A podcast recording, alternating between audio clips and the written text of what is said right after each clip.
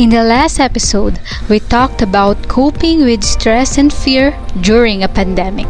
One, recognize. Okay. Number two, after recognizing that you know what I have fear, then maybe start releasing it. Okay, kwento mo, whatever. Ngayon, of course, release mo four weeks na eh. So, dapat lang tapos na yung release, di ba? you really just start to reframe already na um, I mean, some people kasi the reason why they're in fear, they're in doubt, they're in worry, not because they're wrong people, not because they're bad people. Clear tayo doon ha. Yeah. Hindi dahil masamang tao yan, hindi dahil maling tao yan, hindi dahil hindi yan magaling, but because ang pagtingin sa sarili, okay, the self-image is what? Not good enough. In this episode, we will talk about video marketing for businesses. Let's begin!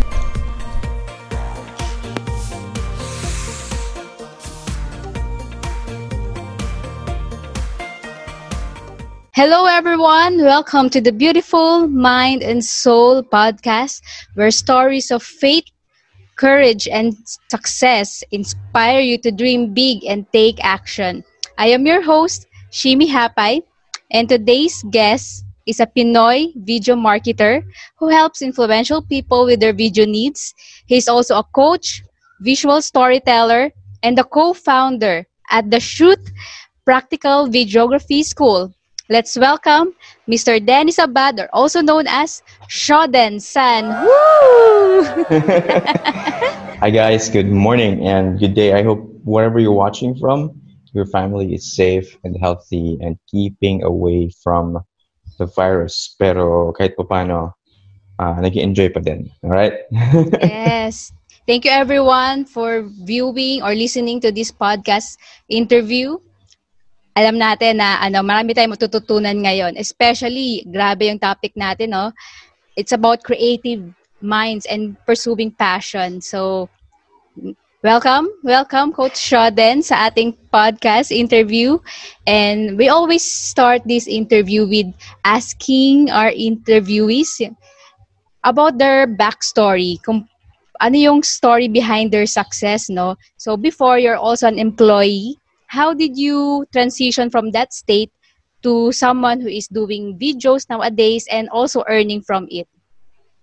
Ayun, so first of all, I'd like to thank you, Shimi, for having me on your show and your podcast. I really appreciate this invite. Lalo na na wala naman pala akong lakad ngayon.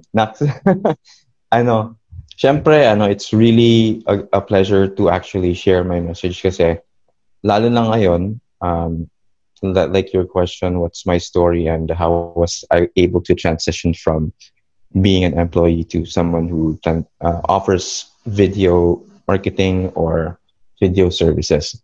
So practically just like most of us siguro na nanonood ngayon, I also started working in corporate. So my background was actually I started my after graduation na call center din muna ako. And yung, pero yung course ko medyo malayo kasi I took up um, physics muna sa ano sa college and then nag-aral ako ng European languages. So yun yung parang interest ko nandun sa sa physics. Pero parang for some weird reason, yung physics tsaka European languages, naghalo siya na parang in a weird way na napadpad ako sa Europe tapos napadala ako because of working in something technical. Ang weird lang kasi call center agent na uh, was working on an uh, American account and then later napunta ako sa European account dahil naghahanap sila ng engineer na hindi naman ako engineer kasi ang, ang work na hinahanap nila was um, valve engineer. Parang yung mga engineer na nag, nagtatrabaho para sa mga refinery, yung mga um, yung mga oil and gas na mga ng mga company.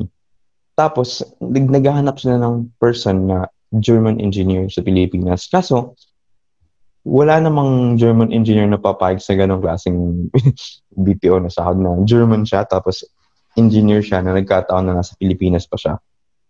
So, lahat ng mga nag-apply doon, either German sila pero hindi engineer or engineer sila pero hindi marunong mag-German. Di ba? Kaso, nagkataon na nakapasa ako sa exam kasi technical yung exam. And kailangan marunong ka mag compete-compete ng mga values for for valves, yung mga regulators, tas ikaw ikaw kasi ang mag ano nun, mag technical support para doon. Tas syempre, pagka nakabenta ka ng parts na um, for repair or for maintenance, hopefully may ano ka, may commission. Pero syempre dahil Pilipinas, BPO, wala yung commission part pero at least kahit pa paano, nakuha ko yung job. So dahil sa job na yun, hindi pinadala ako sa Europe. Tapos nakaipon ako ng konti kasi may language premium kasi yun. So may may extra na bayad.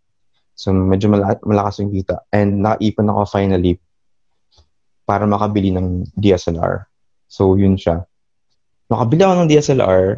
Punta ako doon. Sabi ko sayang kasi nasa Europe na rin ako. Pinapadala na ako. Tapos doon ako nag-work for a few months at a time.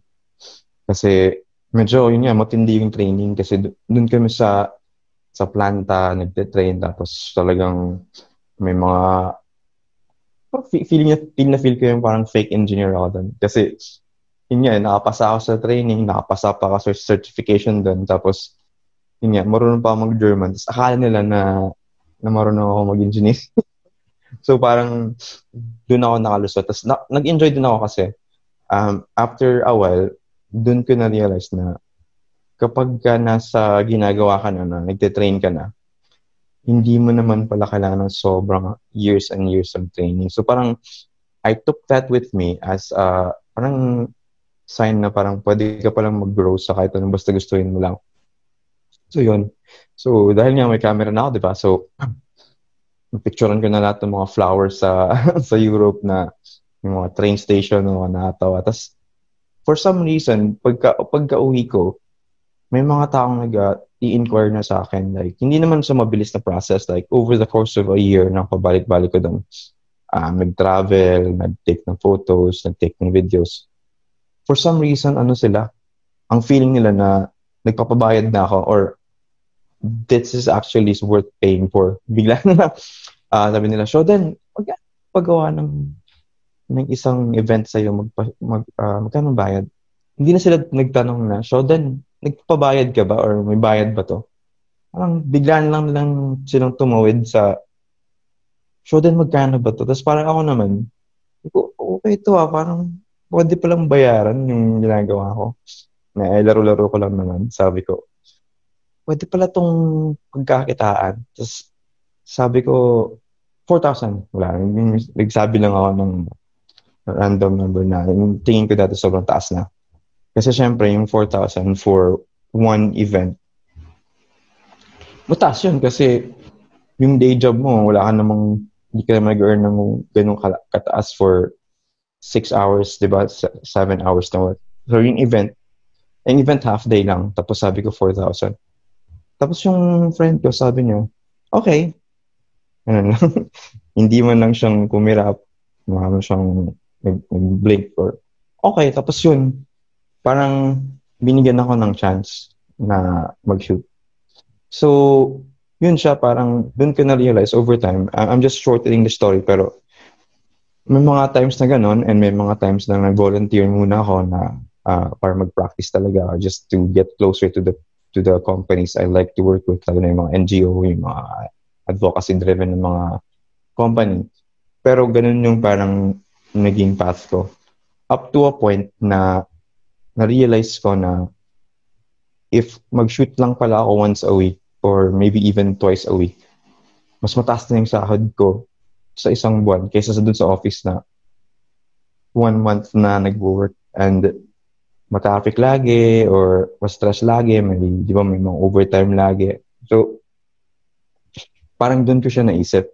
So, one day, naisip ko na mag, hintayin ko yung bonus ng yearly tapos bili pa ako ng parang mga uh, extra na mga kailangan ipon ng konti until um, nag-step out ako sa corporate. So, that's that's a simple part of the story. Siyempre, ma marami pang complications doon, pero yun yung, nangyari. So, naging freelancer ako and thankfully, dahil sa German-speaking um, um, parang unfair advantage, nagkaroon ako ng client na German NGO. So, yun yung ginamit ko. Kasi di ba, hindi naman kasi ako, ano eh, um, in my mind, I had no delusions na ako yung pinakamagaling. Tapos hindi rin kasi ako yung pinakabata na magiging videographer.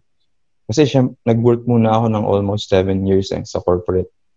From the call center days to the, may iba pang mga call centers na nilipatan, up to that company, and then meron pang, nag-enjoy kasi ako doon sa yung job ko na engineering job.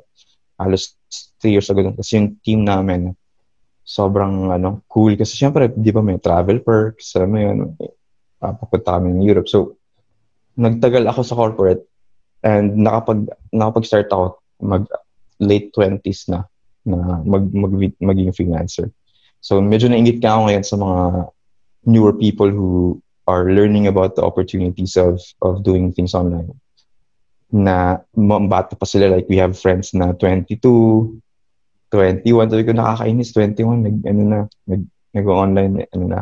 So, yun, I, I became a freelancer na video person talaga, like, working on weddings, corporate events, mga uh, documentaries. Kaso, um, in 2013, di ba nag, nag-Yolanda? Tapos meron kasi akong client na, na isa, German company din na malaki na NGO na maganda yung topic nila kasi ang ang shoot namin was um, adaptation to coastal parang yung coastal marine, marine coastal projects yung magagandang practices na ginagawa ng mga scientists tsaka mga um, normal na mga tao para mag-adapt sa sa climate change dun sa coastal areas. Tapos dahil after pagkatapos ng pinaghirapan yun, ano siya, maganda yung reception dun sa company, maganda yung parang effect dun sa mga shareholders, mga grants, mga scientists. Pero after nun, sila mismo, si client, hindi nila alam paano i-market yung video. So after nun, parang pat on the back kami, parang good job, good job, Shoden. Uh, this is a really nice video. Uh, siyam pa naman siya na video. Tapos, pagkagawa namin siya, parang nilagay lang nila sa shelf, parang, yun na. So, imbis na makatulong sana yung video na yun sa marami pong Pilipino, para lang siyang trophy video na pagkatapos nila ni-admire after a while, yun, hindi na nila pinansin. So, doon ako nag-isip na hindi lang pala sapat na maganda yung storytelling mo, na maganda yung video mo.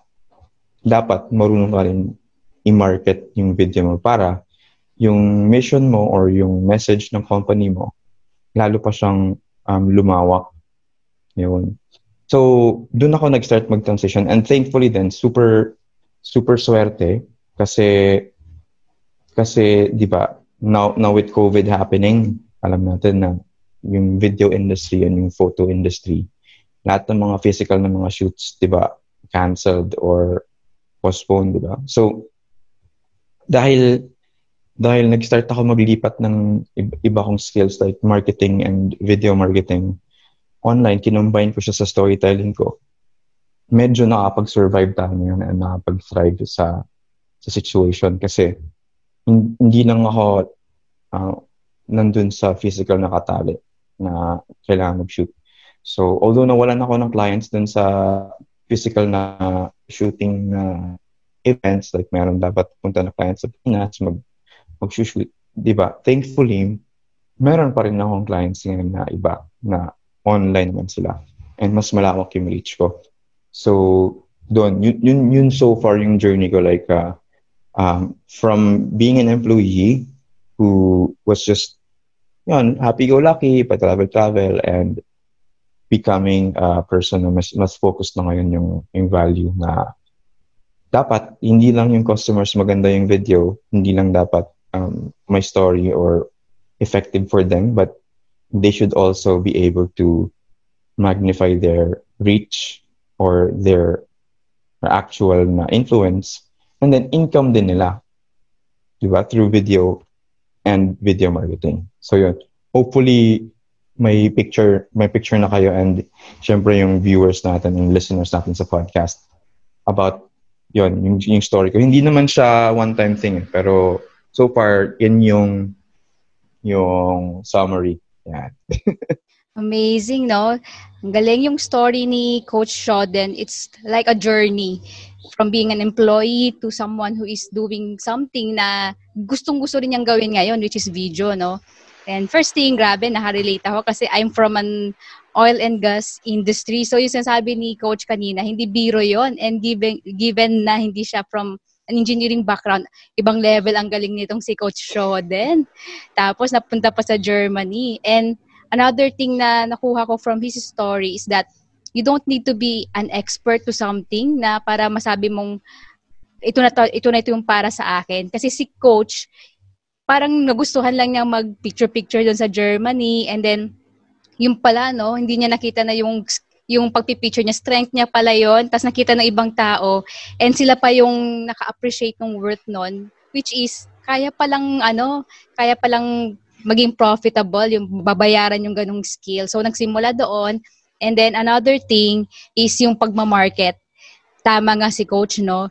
You cannot, parang, you have something that is great, that is valuable, pero kung hindi mo siya sinishare, hindi mo siya minamarket, parang ganun lang, parang nakalagay lang sa cabinet mo, hanggang doon lang siya. So, you need to market and very valuable yung skill na yan ngayon kasi yan yung nakakatulong ngayon kina coach, sa amin, mga freelancers, to really, to really work pa rin ngayong during COVID situation natin ngayon kasi ayan, kailangan ng mga tao pa rin yung ma-market yung mga products nila. They need to be more present online ngayon. So, thank you for that wonderful story, Coach, no? Grabe, ang daming nai-inspire yung mga listeners ngayon. Ang daming stories talaga dito sa podcast na from employee to someone na talagang ginagawa nila yung gusto nilang gawin. Passionate people. Naks, ganun. True. Yeah. And with that, Coach, no, baka meron kayong ma-share na struggles nyo before kahit konting struggles para naman uh, medyo realistic sa part ng mga listeners, no? Kasi baka isipin nila ganun lang yun eh, parang kumbaga diretsong oh. line lang yung success story, pero hindi merong mga pababang pababang ano yon and marami actually si, kasi oo. may ano siya Shims eh, may may down parts din na mm-hmm. Siyempre, ang, ang kalaban kasi talaga natin when starting is number one, yung obscurity. Right? So, kahit gaano ka pang magpa-practice, iba, yung skill mo, hindi naman siya automatic na, uh, uy, magaling na ako mag-video, dadagsain na ako ng customers. Kasi may, sometimes may notion tayo na basta magaling ka na, yun lang yung kailangan mo. May certificate ka, marunong ka mag, mag-work sa ganito. Pero, obviously, it's all about um, relationships. And kung sino ka man, yung relationship um, with your craft and relationship naman mo sa public which is uh, number one, zero muna siya sa simula kasi wala kang uh, wala kang visibility, di ba? Kung hindi mo talaga mini-market, wala kang visibility, zero siya. So, ang ginawa ko before, uh, I think that was 2010, 2011. Um, nakakita kasi, so di ba, zero pa yung skills ko nung naghanap ako ng training. Ang ginawa ko, um, naghanap ako ng mentor para ma mapabilis yung journey ko kasi again, hindi na kasi ako ganun kabata noon. Like, malapit na ako mag ano nun eh. Um, so late 20s na 27 na yata, 28 nung dun ko na-discover yung ano. Kasi yun nga, hindi kagad ako nakapag-isip na gawin tong profession kasi parang mm, ba napansin mo medyo mataas naman yung sahod ko tapos medyo masaya naman yung buhay ko. So parang hindi ko talaga siya iniisip na na gawing thing kasi although nung time na yon na, na-feel ko na rin yung yung rat race. Kaso lang hindi masyado kasi uh, may mga comforts na na nabibigay. 'Di ba? May may na mas na-feel ng na mas na-feel mo eh dahil ang shift ko dati German time so 3 p.m. ako pumapasok, wala akong kasama sa traffic. 'Di ba?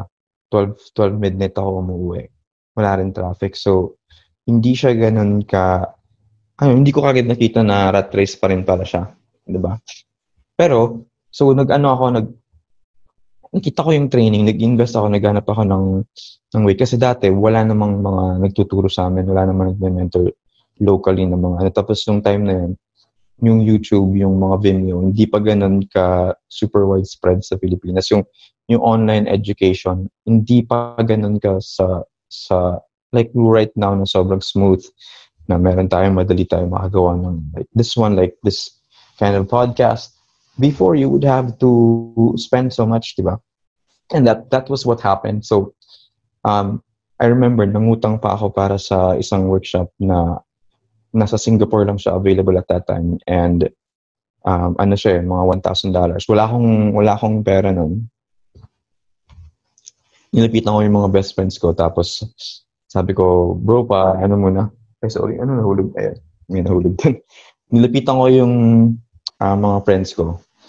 Hiniraman ko sila. Tapos yun, nakaipon ako na around 70k para sa pamasahe. Pati pagkain, pati yung pang-hotel. And nag-train ako doon. Tapos yung mga unang network doon. So again guys, um, hindi ko alam kung ano mangyayari sa akin. Tapos bigla na lang akong merong 70,000 na utang. So kailangan struggle din kasi syempre walang nung time na yun, wala naman maniniwala sa iyo. Kahit yung mama ko, ayaw niyang ayaw niyang maniwala na i gusto kong iiwan yung work ko. Kasi ang nasa puso niya, sobrang uncertainty, tapos um, pinalaki kita na ano pinaghirapan ko yung schooling mo, pinag alam mo yung the, the usual love ng parents na kailangan nilang expression kasi syempre gusto nilang safe ka. And that time, masakit siya kasi hindi naman nila nakikita yung nakikita ko, di ba? Tapos hindi ko naman adequately ma-explain kasi yung tingin sa akin ng mom ko, syempre, parang happy-go-lucky lang kasi nung pinanganak niya ako, parang ganun lang yung style ko dati na habang lumalaki. So, hindi niya fault kung bakit niya nire-reprimand na hindi siya naniniwala sa freelancing kasi iba rin yung time niya, iba rin yung mundo nila. Tapos yung dad ko parang nag-corporation din. Tapos literally talaga, wala sa, wala sa worldview nila yun. So, yun, struggle yun na walang, wala kang magsusupport sa'yo. So, mas mabigat yung, yung feeling. And then, kahit yung mga batchmates ko, yung mga office mates ko, marami sa kanila, uh, hanggang ngayon, andun pa din sa ano sa company kasi maganda talaga yung company, hindi sila umaalis eh. Hanggang ngayon, andun na sila uh, nag-work. Tapos, yung iba naka-migrate na nga sa ibang business uh, unit na yung iba nasa UK, yung iba nasa Australia, yung iba nasa... So, ganun, ganun yung team namin. Medyo swerte kami sa corporate. So, yung mom ko talaga nag, nag, nagalit pa nga siya. Pagka umuwi ako sa amin, every night sinasermonan ako ng dalawang oras na maghanap ka ng trabaho, um, parang bumalik ka na sa office, yung ganun. So, yun, mabigat siya na struggle. And then, yun nga, walang kasiguraduhan kung mababalik ko yung inutang ko, di ba? So, yun, after that, wala ring training sa Pilipinas. So, dati, uso sa amin yung pag, uh, para lang makahanap ka ng practice experience, yung mag, mag ano ka, mag-apprentice wala namang um, online apprenticeship kasi video siya, mag-shoot ka talaga. So, kailangan mong mag-volunteer sa mga ibang studio. Tapos, may mga shoot ako before na ngayong araw na to, Batangas, bukas, bukas sa Dagupan, tapos next day, Baguio. So, parang yung bus sa bus ka natutulog, dala-dala mo yung gamit, lipit-bitin mo siya. Medyo, hindi ko lang alam. Kasi dati, alam ko naman na struggle yan, pero dati kasi nung time na yun, hindi ko siya iniisip masyado na struggle kasi gusto mo talaga siyang gawin para para maging ano ka, maging mas mas skilled ka sa ginagawa mo, mas marunong ka sa sa craft mo, sa storytelling, and then meron kang real world experience. So, yun siya. Tapos may mga times din before na hindi ko alam paano mag-charge, na may mga projects na pala na um, kasi tumataas yung skill mo pero marami sa atin mga Pilipino lalo na matataas na yung skill pero hindi pa rin marunong mag-charge. And isa ako doon tapos yung mga practices sa pagsisingil, sa collection, meron akong meron akong client na isang taon bago magbayad, yung mga ganun tapos meron akong client na sobrang grabe na demanding. Ano siya, hindi parang looking, looking back, pag-iisipin mo, um, pwede ka talagang ano, mag-stop. Pero yung thing lang kasi, parang hindi ko kasi maisip na nasa corporate uli ako na naka, naka-fixed yung, yung oras tas nakaupo lang. Kasi parang hindi hindi ako naging effective na employee pagka ganun. Um, lalo na ngayon na na-realize ko na you can really multiply, you can scale your income by by being your own business. So thinking about it in terms of helping more people.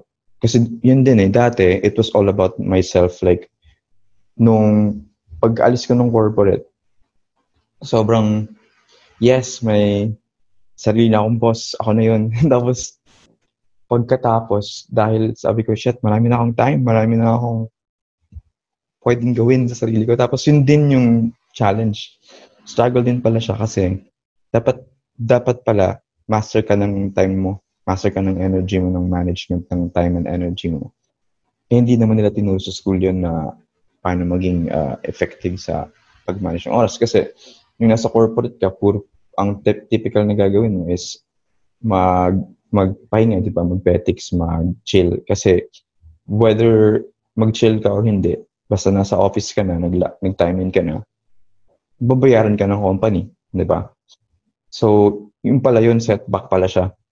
Kasi once you are a freelancer or an independent contractor, ikaw na rin yung accountant mo, ikaw na rin yung mag-admin ng um, marketing mo, ikaw na rin yung mag-reach out. Eh dati, magtatrabaho ka na lang. So, the first several years talaga that, that you're going to go into freelancing will be a struggle. And um, I will be the one to tell you na you should look forward to it and you should embrace it So, yun yung thing, like, uh, mahirap lang siya talaga sa start kasi obviously, it's something that you have to learn kasi kung lalo na sa atin, sa Pilipinas, yung culture natin, hindi kasi ingrained yung yung mag um, yung other things about doing business kasi hindi tinuturo yung inter- entrepreneurship masyado ngayon. Like, nag-start na siya sa mga schools pero meron namang initiatives sa mga younger generations pero back when I was in college or in school, wala wala akong makikitang training about about that. Walang mga personal development ng mga uh, training na really focus dun sa mga taong gusto mag-business or mag, mag-freelancing. So yun, yun yung struggle ko starting out. Um, the biggest struggle talaga is your obscurity. Pag hindi ka kasi kilala, hindi ka ma-refer, hindi ka, hindi ka i-contact, wala kang project, hindi ka rin mabibigyan ng chance. Pero the more that you connect, so yun nga, dun sa mahal na, na training na ginawa ko sa Singapore for wedding videography, akala ng mga tao doon na, na mayaman ako. so, pagpunta ko doon, yung, yung nandun pala ng mga iba kong classmate na taga Pilipinas din, sila pala yung may-ari ng mga studio dito. Yung mga naka-afford na pumunta doon, like, literal na may-ari ng studio. So, ang tingin nila sa akin doon, parang studio owner or, di ba, or parang somebody na ka-level nila kasi nagbayad ako para makapasok, di ba? So, yung kinaibigan ko doon ng mga So, 75 lahat yung, yung nag-aaral doon. Tapos, pito kaming Pinoy. Kinaibigan ko sila lahat. So, marami sa kanila ngayon na nasa, nasa industry pa are still my friends and I got my first gigs from them. So, nakailang, nakailang shoot talaga with them. Tapos, um, kasama ako sa mga shoot nila sa mga iba't ibang location. So, doon, nabawi ko rin yung kinita ko doon within siguro a few months. So, malaking risk lang. So, I hope na may mga makarelate sa ganun kasi feeling ko ngayon mas last na yung risk kasi we have things online. like yung ginawa ko, like how to teach people to become videographers wala yun sa Pilipinas eh. Kaya, kaya kami nag, ano, um, with my friend, nag-co-found kami ng videography school kasi ako yung prototype nun eh. Wala, corporate person, gusto maging videographer. Wala akong mentor. Doon pa ako sa Singapore nag-aaral. Tapos yun, sabi ko, hindi, hindi pwedeng lahat na lang ng tao na, na gustong mag, mag-test kung bagay ba sila sa videography, eh, kailangan ganun kamahal. So, yun, naging napunta doon. So, thankfully, yun yung nangyari. Uh, haba ng sagot ko, no? Yeah. Pero okay po, no, Coach? Nakita talaga ng mga nanonood at narinig ng mga listeners natin kung ano yung ano, yung back story, yung mga struggles nyo. And ang dami nakaka-relate dyan sigurado. Yung first, yung notion na ng mga parents, ng mga nakakatanda na pag ano, 'di ba, pag freelancing, naku, anong ginagawa mo na sa buhay mo, nasa bahay ka lang, nasa harap ng computer, magharap ka na ng trabaho, yung mga ganon. Dahil oh, yung... yung sabi nila na total nasa bahay ka lang naman. Yes. Hindi lang nila alam na mas mahirap nga kasi Opo. literal lahat ng role ikaw like yung lalo pa yung marketing kasi 'di ba hindi mo siya iniisip eh like ikaw 'di ba you're, you're totoo kang engineer tapos chemical engineer ka pa by Yeah. by trade. Paano 'yun eh wala naman dun sa curriculum ng pagiging chemical engineer yung pagmamarket ng sarili. True. Literally wala siya dun, wala siya dun sa training natin kasi kahit saan sa school typically na mga science or engineering courses yung trade talaga tapos yung yung expertise naka-base talaga dun sa work. So yun yung hindi natin ina- inaakala. So, that would mean na yung una mong struggles will be around um, yung thing na hindi mo pa alam. Na hindi mo pa alam gawin. Yeah. So, yun. And tama din po si coach no, yung common fear ng mga tao kaya kaya sila parang ano, ayaw mag-proceed sa next step. For example, maraming gusto rin maging entrepreneur, freelancer kaso yung fear nga na ayun hindi pa ako expert, hindi pa ako kilala. Ayun, yung yung sinabi ni coach kanina, dapat na take note niyo yun, no. Ang isang konsepto doon is yung your network is your net worth. Grabe. Nakita natin yung sa story niya, which is yun nga, lumabas siya, nag-aral with this group of people and eventually sila din yung naging mga first clients niya. There's a risk no doon sa story pero ganun talaga eh. If you need to if you are dreaming something, you need to risk something then. And kahit time, resources, ano yan, kasama yan sa journey ng mga successful people. They-realize natin yan ngayon eh, dito sa podcast. Ang dami rin pala nilang ni-risk sa buhay nila. And, ayun, yung time, tapos yung money. Ayan. And then, si coach, no, hindi lang niya sinasabi, pero grabe. 600 plus na yung naging students nila sa videography school. Tama po ba, Ah, coach? chinek, chinek mo talaga. Aha. Yan, 600 plus. And ang dami na rin silang natulungan when it comes to starting this uh, type of business, videography. And yun nga po, coach, no, baka maraming nakikinig ngayon. Nag-iisip, paano ba magagamit yung videos na yan, video marketing sa business nila, uh, as entrepreneurs din. Kasi nga may nabasa ako before na ang future napapunta na doon sa mga videos. Ayan. Can you share something about it po sa kanila? Ayun, so thank you for mentioning na yun nga, we, we have that school. So, actually, yung partner ko, yung co-founder na um, nakaisip nun, yun talaga yung ano na, yung dream niya. Tapos, I was there lang. Kasi di ba, medyo techie ako na tao. I was there to support it. And ako rin yung naging unang marketer niya. Kasi because of learning na rin from online mentors like yung common friend natin, common mentor natin, si Coach John Orana. Diba? Which is from your earlier podcast. So, guys, if you have the chance, panoorin nyo rin or listen to that earlier episode with Coach John Orana kasi sobrang life-changing din yung tao na yun para sa akin personally. And para din kay Shimi, I know, kasi she's she's also a student of, of him. So, yung nangyari doon, kaya kami, nung nagtayo na kami ng school, kailangan namin ng students, kailangan namin ng enrollees, di ba? So, paano namin nahanapin yung mga students na yun, di ba? Parang connected pa rin eh. Ah, marketing. Ah, online marketing. So, doon, nag-enroll ako sa, sa course ni Coach John. Di ba? Kasi, although yung tinuturo niya is literally about ebooks, but you could market your your course or your school using the same principles. So, when that happened, um, that was about, uh, ano ba yun? Julian. And you think anak ko. So, that's He is. So, yan. Oh, yung perks Hello, of ano. cute, cute. yes. Perks of working ano, from home. So, um, yun, mamaya may, may kwento pa ako dyan kasi medyo, ano yun eh, ah, ang galing lang kasi nandito ka na nga sa bahay. So, nung, nung nag-ano kami ng video, narealize namin na kailangan talaga yung marketing, di ba? Kasi, like I said, nakakuha kami ng client, maayos naman sila magbayad sa amin, pero hindi nila nasusulit. Ba? So, ito pala yung thing, guys. With, with video, alam natin that video has the power or it has the property to actually convert people more. Like, mas mataas siya ng mag-convert versus text lang or photo lang. So, di ba, mas, mas maano ka kasi, mas may inform ka faster. And kapag may story na maganda, like, makarelate ka, mas emotional yung connection na sa'yo compared sa text or photo. Although, syempre, kaya naman magawa sa text yan, like with written copy or with photos. Pero kaya, kaya di ba pansinin nyo, yung mga products na sobrang emotional na successful, like, you can actually link it to, let's just think about this, mga mga toys.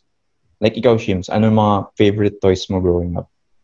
Like, uh, yung talagang may ah. collection ka.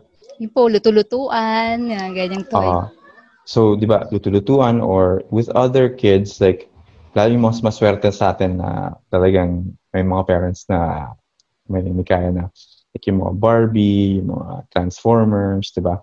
So, usually, like, let's say, talking about my, my, ano naman, Transformers. Kasi growing up, tuwang-tuwa ka sa notion ng mga robot na may sinesave sila, may mundo silang sinesave, like yung Earth bago masira, yung mga ganong theme about, about, about, pero toys lang pala yun na minamarket lang pala na. So, para, yun yung masaklap eh, kasi as, ngayon na nag-aaral na ng marketing, doon ko nalaman na yung cartoons pala, yung story pala ng cartoons was, was made and then shown on TV para makabenta ng mga toys. So, parang nasira yung childhood ano yung childhood um, dreams ko kasi magko-collect na ako ngayon ng robot na kaya ko na siyang ma-afford yung mga mga Optimus Prime yung mga ganyan, yung mga Transformers. Pero kahit alam ko na yung marketing side niya, kahit alam ko na siya, masarap pa rin na, na meron kaya. And then, yung nagdala nun,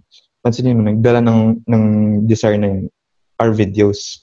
So kahit wala, hindi pa uso yung internet dati, uh, alam mo na, like, people are investing really very, parang, expensively pa nga sa mga commercials, di ba?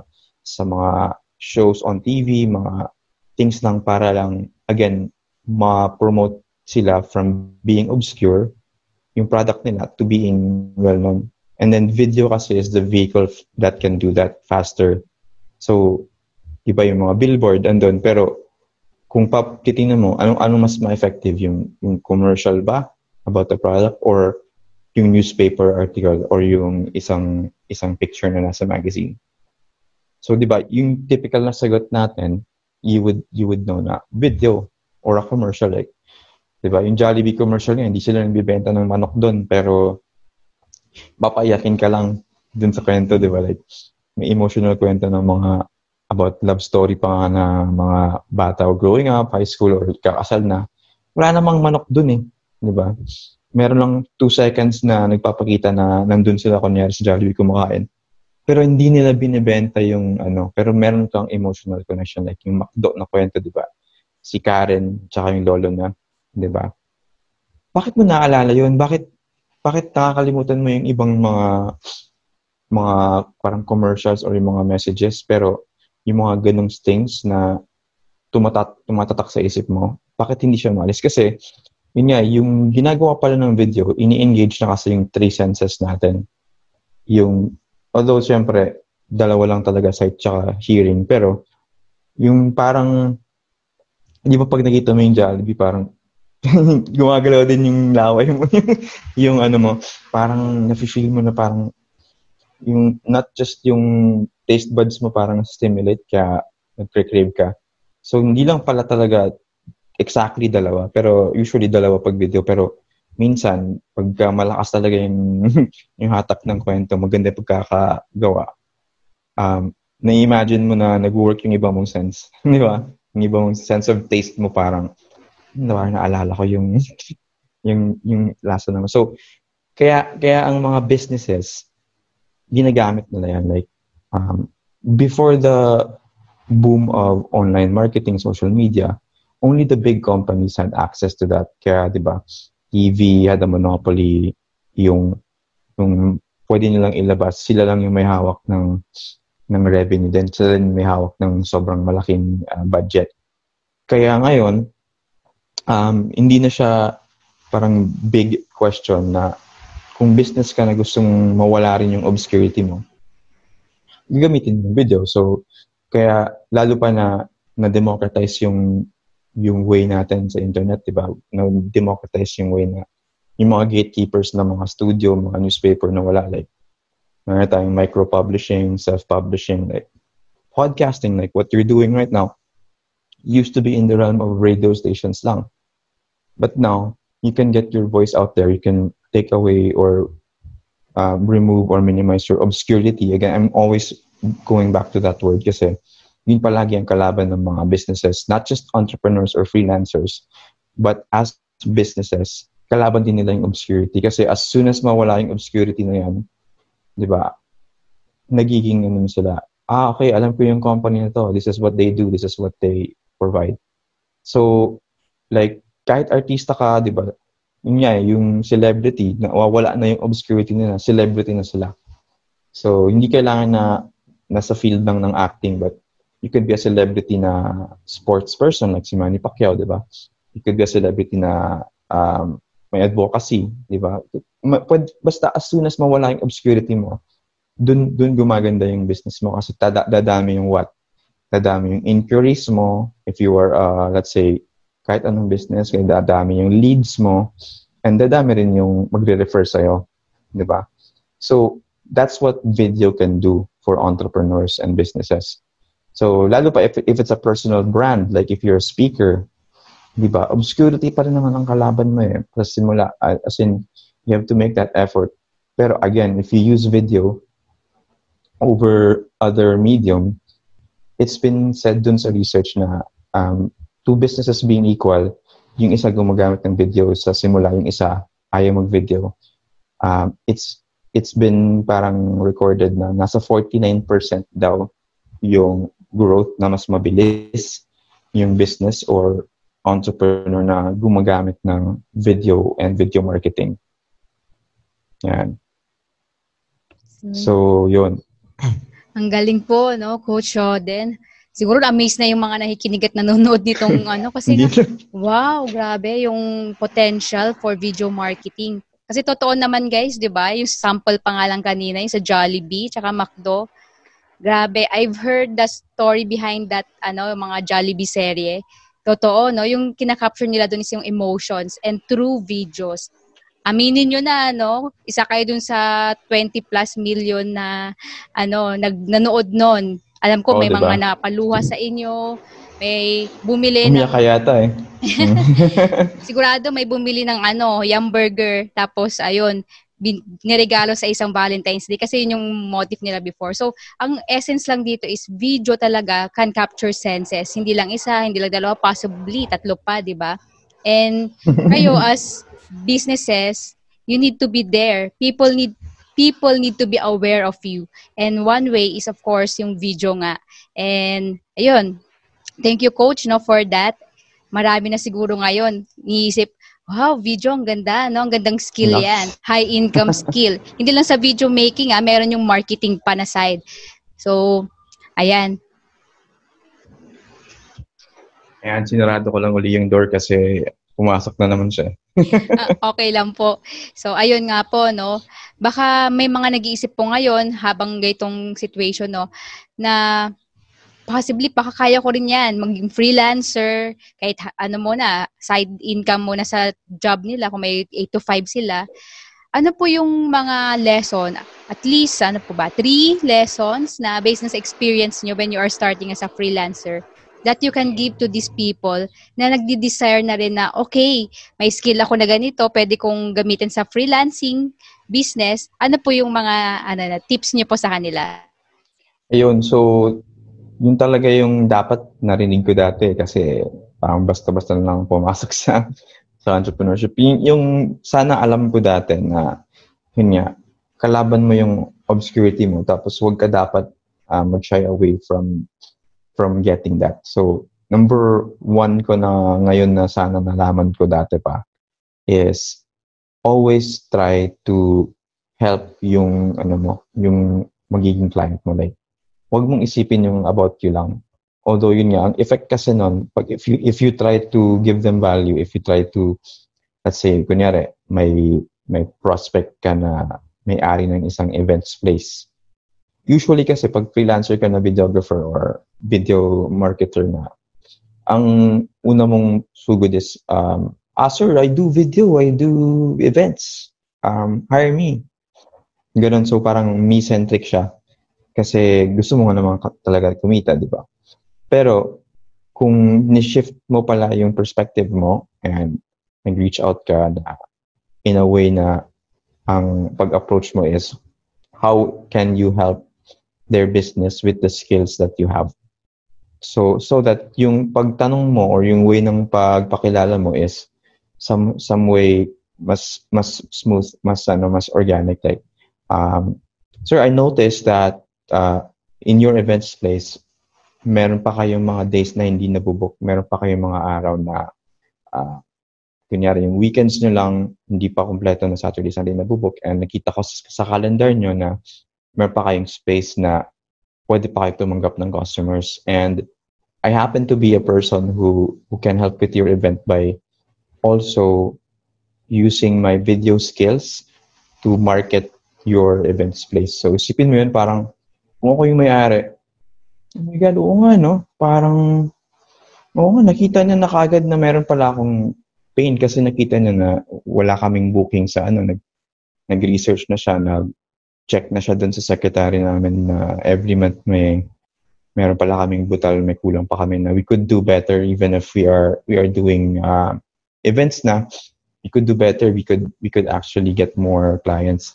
So sinong papakinggan ng owner yung yung taong nagpresenta na marunong lang siya mag-video o yung taong nagpresenta na pwede siya makatulong sa business ng owner so yung dati, hindi ko yun naisip kasi ang pinafocus ko lang before was magpagaling sa pag-shoot.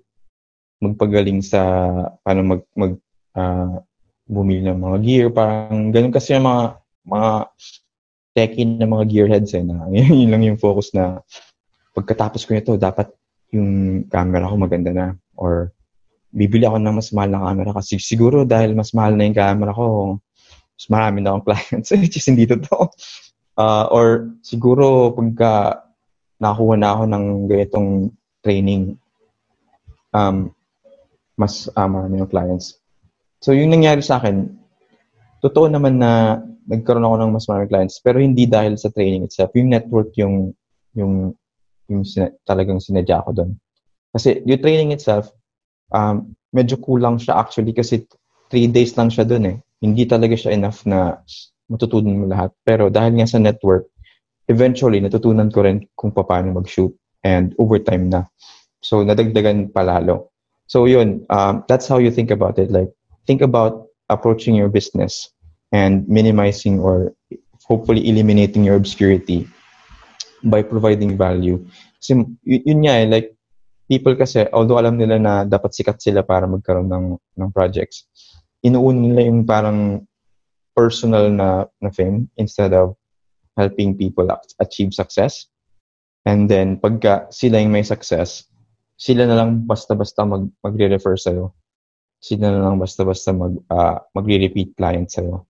So that's the first lesson. Yung pangalawang lesson is, yun, um, especially for video creatives or visual creatives out there who are, who happen to be listening to this um, episode, if you are somebody na video creative ka, don't be afraid to put yourself out there kasi naniniwala ako na every video person or every visual um, creative, meron tayong mga uh, 50 or ganun, that number of mga pangit na videos inside of us.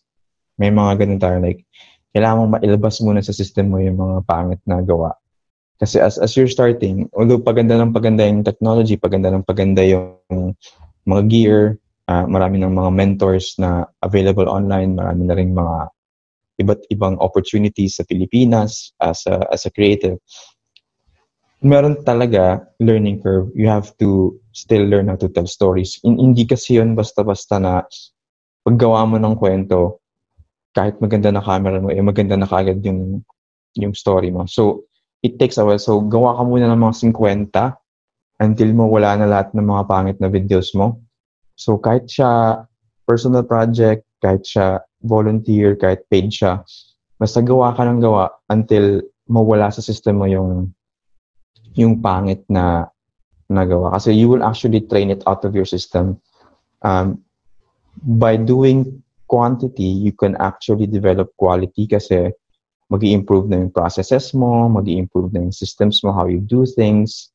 You can think faster on your feet given the same situation na may, may troubleshooting ka na experience. Like, ano mangyayari sa isang shoot? Let's say, ito, nagpunta ka sa isang event. Pangit ng audio kasi may malakas yung echo. Anong pwede mong gawin? Kung hindi mo siya shinut ng maraming beses na paiba-iba ka ng location, paano mo makukuha yung skill na yun? Paano mo makukuha yung yung adaptation na na ah okay, pag ganito situation, ito kagad gagawin namin. So syempre, that that actually sets you up for a lot of mistakes. In the second part of the video marketing for businesses interview series, we will discuss how can you set up for success in video marketing. See you in the next episode.